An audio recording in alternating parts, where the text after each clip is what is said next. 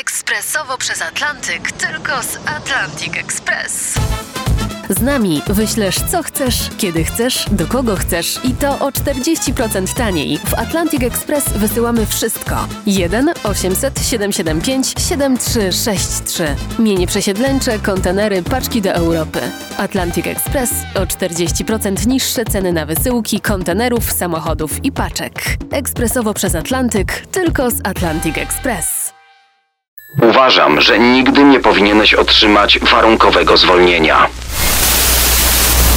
Jego farma świń skrywała makabryczne sekrety. Płatni zabójcy, seryjni mordercy i sceny zbrodni w RMFFM.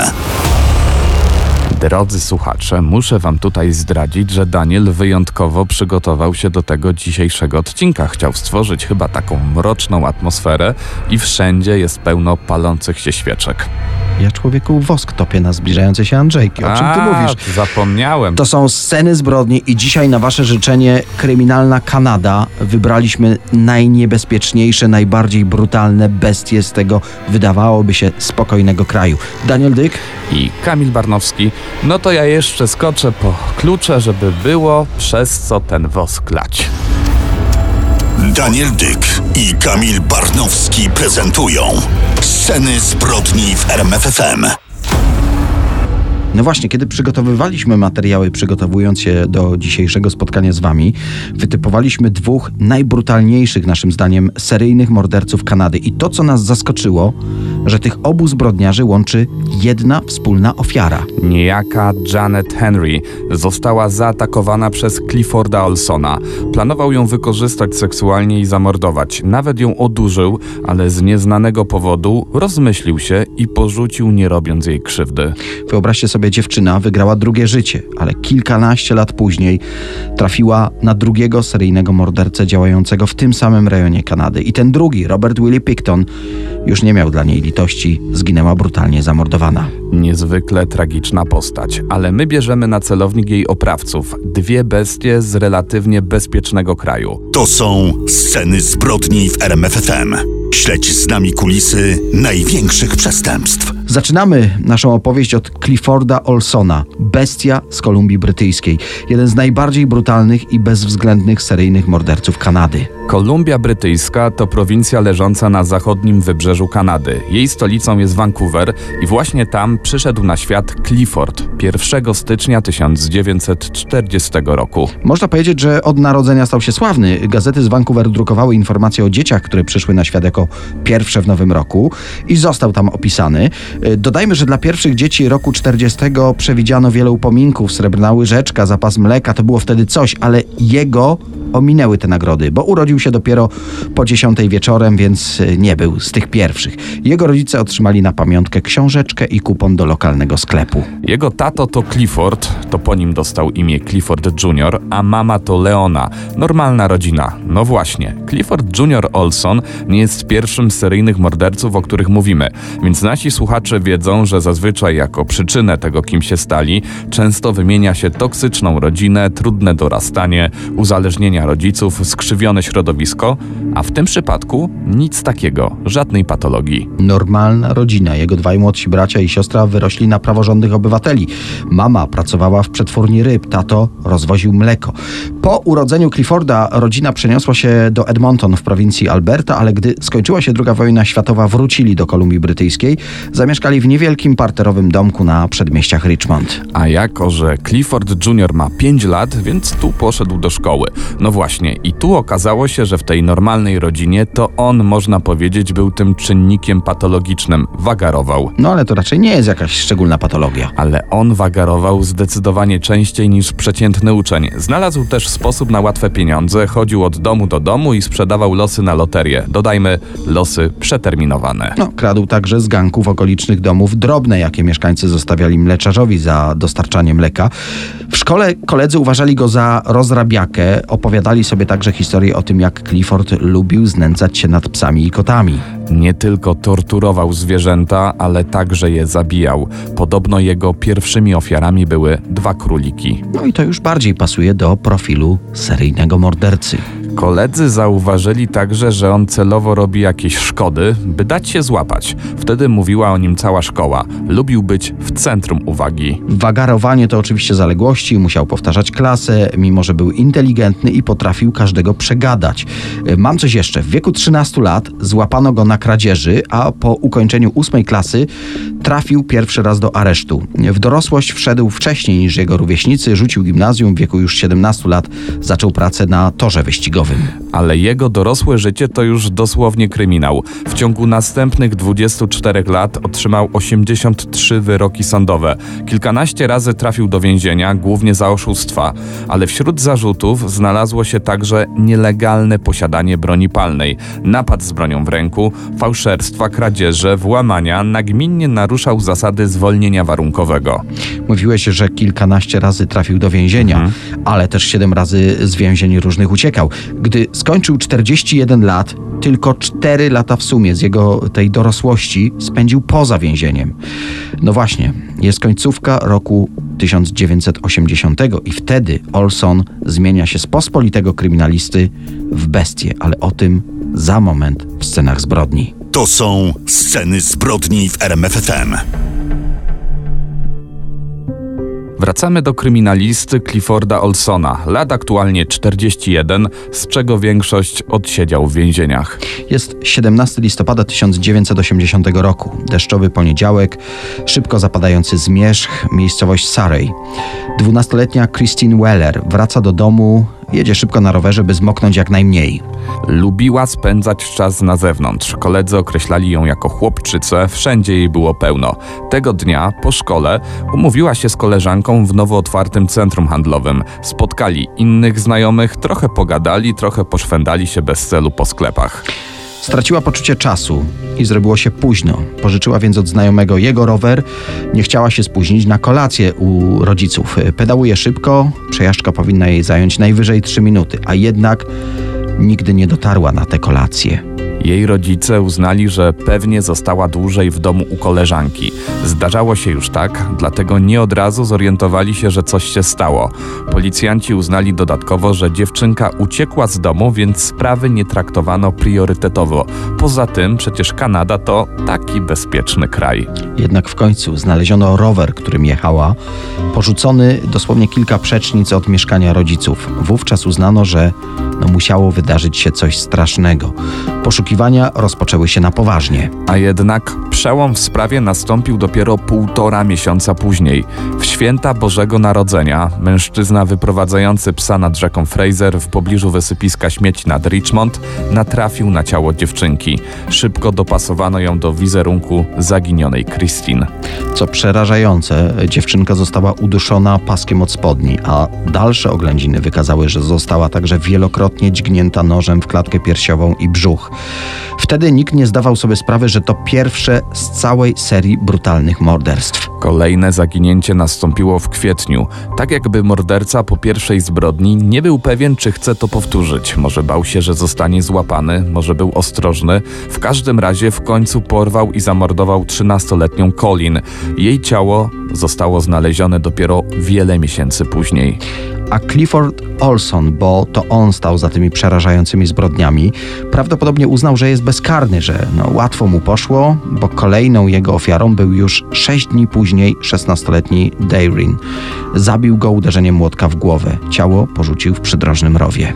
Być może szukałby kolejnych mocnych wrażeń i polował na kolejne dzieci, ale miał chwilowo co innego na głowie. Po pierwsze, padło na niego podejrzenie o molestowanie pięcioletniej dziewczynki z sąsiedztwa, ale nie postawiono mu zarzutów. Po drugie, szykował się do swojego ślubu. Ożenił się 15 maja 1981 roku i już cztery dni po tym ślubie uprowadził i zamordował kolejną dziewczynę, 16-letnią Sandrę. W czerwcu zginęła z jego ręki 13-letnia Ada i od tego czasu mordował jedno dziecko po drugim.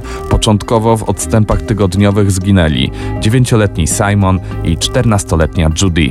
No właśnie, tej dziewczynce zabrał notatnik z adresami i telefonami jej przyjaciół. Przez kilka następnych dni czerpał jakąś perwersyjną rozkosz z tego, że dzwonił do jej kolegów i koleżanek, strasząc ich, że będą następni. Ale co ciekawe, policja wciąż nie łączyła tych zaginięć dzieci w jedną serię. Mówimy o zaginięciach, bo znaleziono wówczas trzy ciała. Pozostałe zgłoszenia policja uznała za typowe dla nastolatków ucieczki z domów. Poza tym, jeden człowiek nie mordowałby i dziewczynek, i chłopców. W końcówce lipca Clifforda Olsona ogarnął prawdziwy szał. Mordował przypadkowe ofiary co drugi dzień. Ewidentnie stracił wszelkie hamulce. Zatłuczony na śmierć zginął 15-letni Raymond. Dwa dni później wykorzystał i zatłukł młotkiem 18-letnią Sigrun, turystkę z Niemiec. Kolejne dwa dni później zniknęła 15-letnia Terry Lynn i w końcu 30 lipca znów od ciosów młotka zginęła 17-letnia Louise. W ciągu zaledwie kilku miesięcy brutalnie zamordował i wykorzystał seksualnie 11 dzieci w rejonie Vancouver. Ale jak w końcu udało się go ująć? Daniel Dyk i Kamil Barnowski prezentują Sceny zbrodni w RMFFM.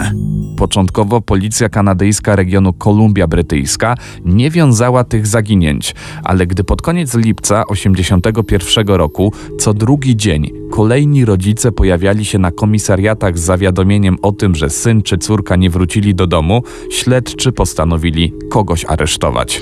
Wspomnieliśmy, że były oskarżenia o to, że niejaki Clifford Olson molestował pięciolatkę. Do tego miał przebogatą kartotekę kryminalną, 83 wyroki skazujące. No stał się więc pierwszym podejrzanym. Przesłuchano go, ale nie było dowodów, które pozwoliłyby postawić mu zarzuty. Wyobraźcie sobie jednak, że mimo podejrzeń, śledztwa i obserwacji policyjnej, Clifford Olson postanawia porwać tym razem dwie dziewczynki. Zostaje zatrzymany 12 sierpnia i tym razem stawiane są mu poważne zarzuty. Wciąż jednak nie ma dowodów, że kogokolwiek zamordował. I wówczas sam Olson stawia warunek policji przyzna się do morderstwa 11 dzieci, wskaże miejsce ukrycia ich ciał, w zamian za każdą ujawnioną ofiarę jego żona otrzyma po 10 tysięcy dolarów. Oczywiście śledczy są oburzeni taką propozycją, ale dni mijają, presja mediów i władz Kanady rośnie, rodziny zaginionych dzieci domagają się efektów, a nadal nie ma żadnych dowodów. Postanowiono więc przyjąć warunki tego seryjnego mordercy. W styczniu 1982 roku Clifford Olson przyznaje się do 11 morderstw. Jego żona otrzymuje w sumie 100 tysięcy dolarów, jak to powiedział sam Olson, po 10 tysięcy za każdą z 10 zbrodni, a 11 morderstwo ujawnił, jak to określił, gratis. Ta umowa wywołuje ogromne kontrowersje w społeczeństwie, ale w końcu zapada wyrok, którego tak domagała się opinia publiczna. Olson usłyszał 11 wyroków dożywotniego więzienia. Wydając ten wyrok, sędzia powiedział: Uważam, że nigdy nie powinieneś otrzymać warunkowego zwolnienia. Byłoby nierozsądne, gdybym pozwolił ci pozostać na wolności. Trafił do najsurowszego ośrodka w Kanadzie, do tak zwanej jednostki specjalnego traktowania. Miał nigdy nie opuścić tego więzienia o zaostrzonym rygorze, a jednak spróbował. Wystąpił w 2006 roku po 25 latach odsiadki o zwolnienie warunkowe. Oczywiście odmówiono mu tego. Pięć lat później, po 30 latach za kratkami, wykryto u Olsona nowotwór i to w stadium zaawansowanym. Zmarł 30 września 2011 roku w wieku 71 lat. Warto jeszcze wyjaśnić kwestię jego przydomku bestia z Kolumbii Brytyjskiej. Zwykle to media nadają podobne pseudonimy. W przypadku Clifforda Olsona to on chciał, by właśnie tak go nazywano. To są sceny zbrodni w RMFFM. Śledź z nami kulisy największych przestępstw. Dzisiaj w scenach zbrodni opowiadamy o najstraszniejszych bestiach Kanady i czas na kolejnego antybohatera. Jak sprawdziłem, jest zodiakalnym skorpionem, a jeśli jesteśmy przy temacie seryjnych morderców, to skorpion kojarzy się w Polsce z Pawłem Tuchlinem. Przestępca, o którym teraz będziemy mówić, również atakował kobiety. Niestety zamordował ich znacznie więcej. Robert Picton, bo to o nim mowa, mordował przez kilkanaście lat. Było to możliwe głównie przez jego spryt, błędy policji i ofiary, na które polował, bo to były prostytutki, których losem niestety nikt za bardzo się nie przejmował. Robert Willie Picton, urodzony w październiku 1949 roku niedaleko Vancouver w Kolumbii Brytyjskiej. Czyli bardzo podobny rejon działania jak poprzedni zbrodniarz, o którym mówiliśmy. Mhm. Jego rodzina zajmowała się hodowlą świń. Praca na farmie była dla rodziców o wiele ważniejsza niż edukacja dzieci. Ja trafiłem na informację, że Robert często chodził do szkoły w zabrudzonych ubraniach, w których pracował przy zwierzętach, dlatego rówieśnicy przezywali go śmierdząca świnka. Łatwo w szkole nie miał. W wieku 14 lat rzuca szkołę i przyucza się do fachu rzeźnika. Po blisko 7 latach praktyki zajmuje się już tylko pracą na rodzinnym gospodarstwie. Gdy ma 29 lat, umiera jego ojciec, a kilka lat później matka. Tutaj warto zaznaczyć, że Robert był z matką szczególnie związany. W momencie śmierci rodziców stał się właścicielem sporej farmy, za to jego brat przejął dom. Początkowo Robert Picton uważany był za dość spokojnego dziwaka, sytuacja jednak zmieniła się w połowie lat 90. No bo braciom Picton ewidentnie znudziła się ciężka praca na farmie, a trzeba tutaj zaznaczyć, że to bardzo wymagające zajęcie. W związku z tym postanowili założyć na gospodarstwie coś na wzór fundacji o nazwie Towarzystwo Dobrej Zabawy Świński Pałacyk. Na terenie tej farmy miały być organizowane różnego rodzaju wydarzenia sportowe, koncerty, wystawy sztuki, generalnie pełna kultura. To są założenia. Tymczasem w budynku, w którym kiedyś znajdowała się rzeźnia, urządzano szaleńcze imprezy rave, pełne narkotyków, orgie seksualne w towarzystwie prostytutek z Vancouver. Na jednej z takich imprez potrafiło być nawet 2000 osób. Sąsiedzi braci Picton wielokrotnie zgłaszali tę sprawę na policję. Gospodarstwo było w opłakanym stanie, również zwierzęta, a hałas wydobywający się z farmy doprowadzał do szału całą okolicę.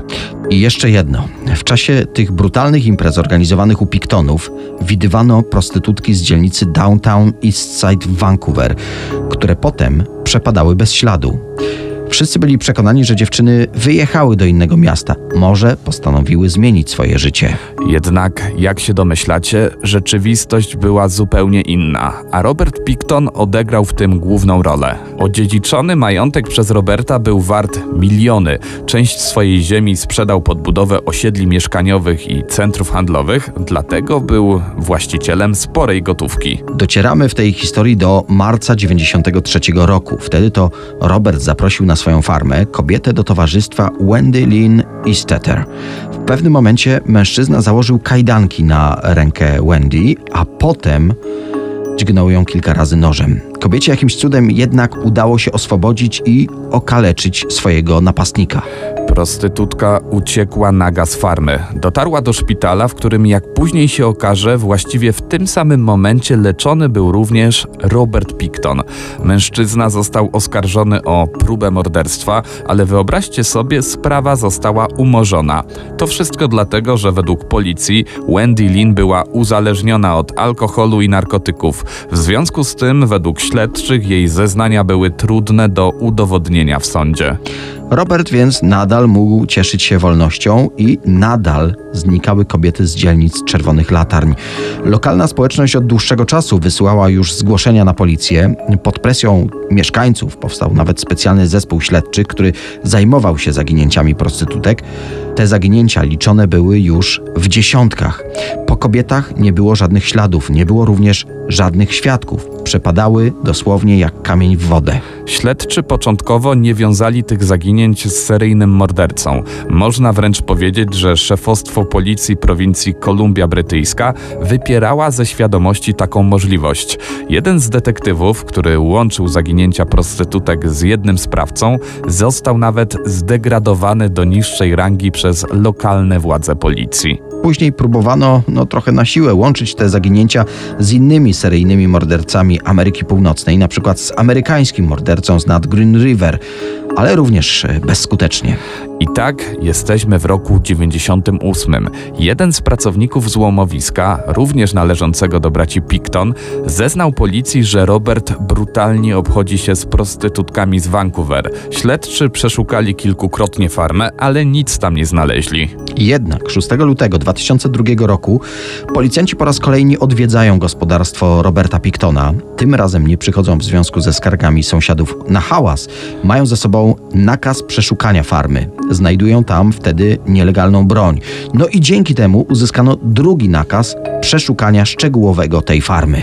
Śledczy znajdują wtedy rzeczy należące do zaginionych kobiet. Jest już niemal pewne, że to ten mężczyzna ma coś wspólnego ze zniknięciem prostytutek. Jednak bracia ponownie wychodzą na wolność. Dopiero 22 lutego Robert Picton został aresztowany pod zarzutem morderstwa dwóch kobiet. W kwietniu oskarżono go o kolejne cztery morderstwa. We wrześniu o kolejne cztery. I tak przez pozostałych kilka miesięcy. Razem z postępami prac wykopaliskowych na farmie rosła lista potencjalnych ofiar. Finalnie 26 maja 2005 roku przedstawiono Robertowi zarzut zabójstwa 27 osób.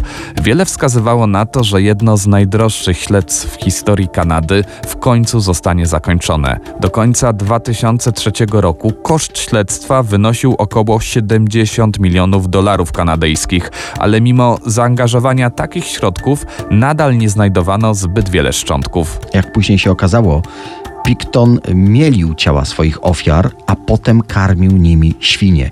Wiele wskazuje też na to, że mieszał ludzkie mięso z wieprzowiną, którą następnie sprzedawał.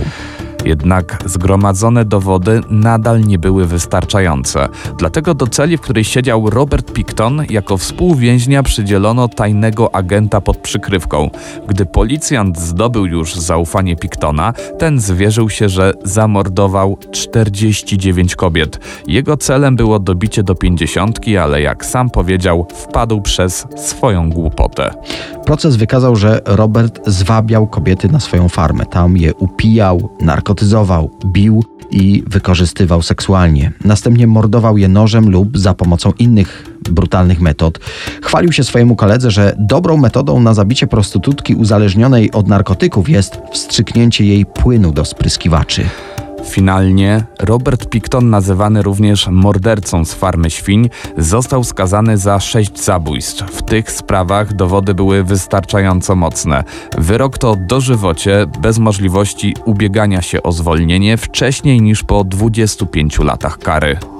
Policja znalazła na farmie dowody świadczące o morderstwach kobiet, które zaginęły od 97 roku do 2001, ale wiele wskazuje na to, że mordercza seria Pictona mogła rozpocząć się nawet już pod koniec lat 70.